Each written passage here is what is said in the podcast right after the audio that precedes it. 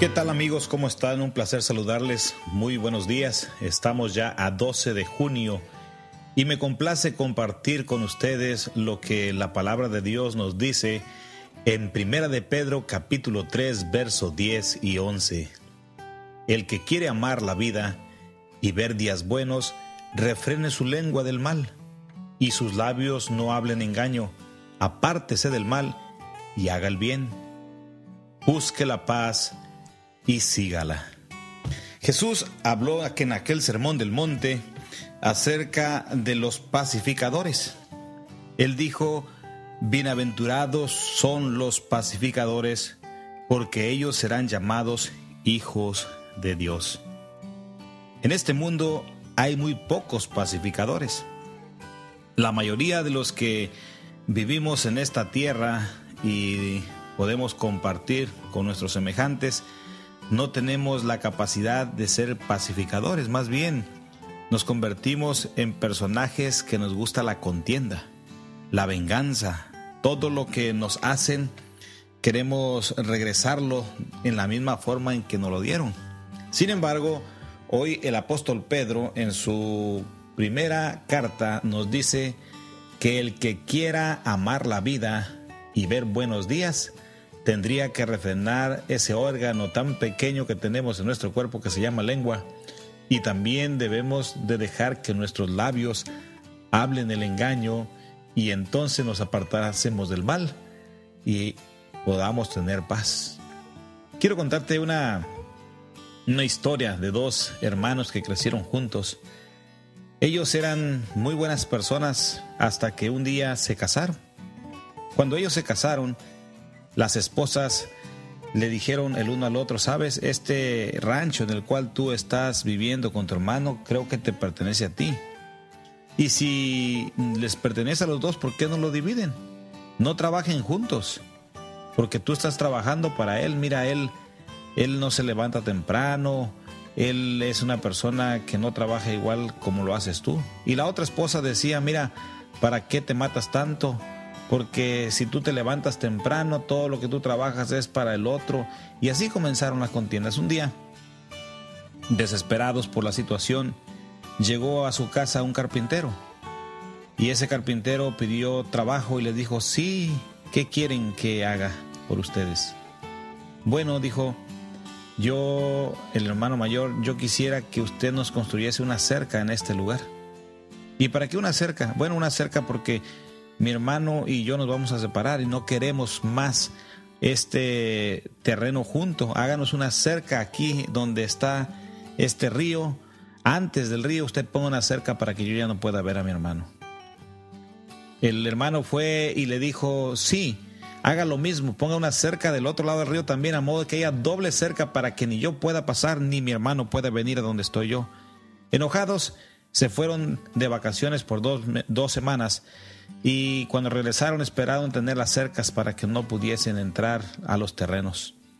Cuando llegaron se llevaron una grata, una sorpresa muy grande, porque el carpintero, en vez de hacer dos cercas con la madera que le habían dado, construyó un hermoso puente. Y él les dijo, señores, he visto que ustedes van directo al fracaso. Ustedes son familia, ustedes deben de respetarse y como este río les separa el uno del otro y les es difícil, en vez de poner cercas, yo les he construido un puente para que se visiten, para que se unan, para que estén bien. Ese día aquellos hermanos entendieron una gran lección. La paz verdadera se fundamenta primeramente en la paz que Dios nos entrega desde el cielo. Dios quiere que en nuestras vidas podamos vivir en paz, porque Dios es paz. La reconciliación que Él hizo por medio de Cristo, al justificarnos eh, por medio de la fe, nos da armonía con Dios. El apóstol Pablo dijo en Romanos 5, 1 y 2, justificados pues por la fe tenemos paz para con Dios por medio de nuestro Señor Jesucristo, por quien también tenemos entrada por la fe a esta gracia en la cual estamos firmes y nos gloriamos en la esperanza de la gloria de Dios. Nos quiere dar a entender que Solamente cuando tú y yo nos unamos en paz con Cristo, entonces podemos tener la gracia de poder alcanzar la salvación, esa esperanza de poder ver la gloria de Dios. Hay un segundo término o condición también dentro de lo que es la reconciliación o la condición de la paz verdadera es en nosotros mismos.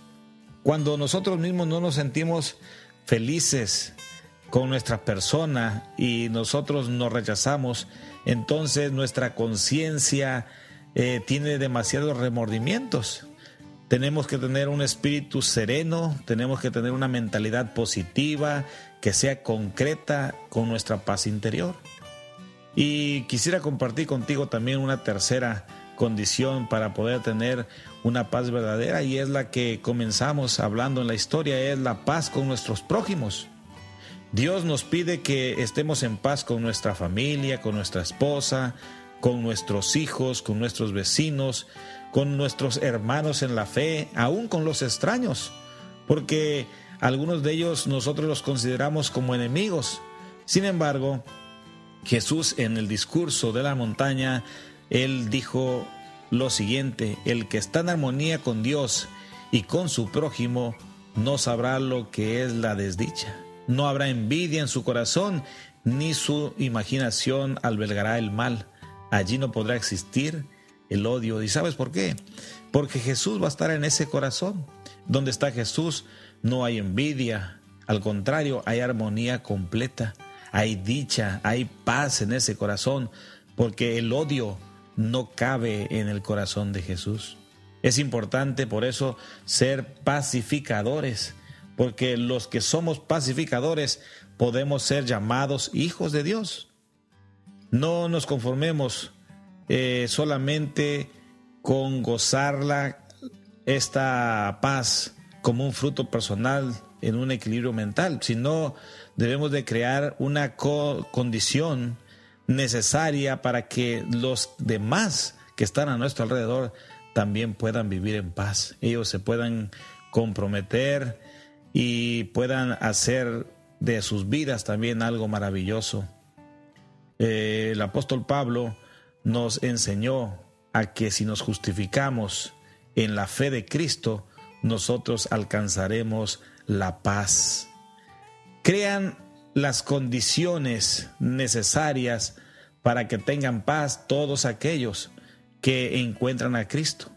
Ellos se van a comprometer, van a buscar y a propiciar la concordia en vez de los eh, problemas. Un constructor de paz es un activista silencioso. Él, este constructor de la paz, va a ser bondadoso, va a ser no más que otras personas, pero en esa bondad que él va a dar, va a traer paz al corazón.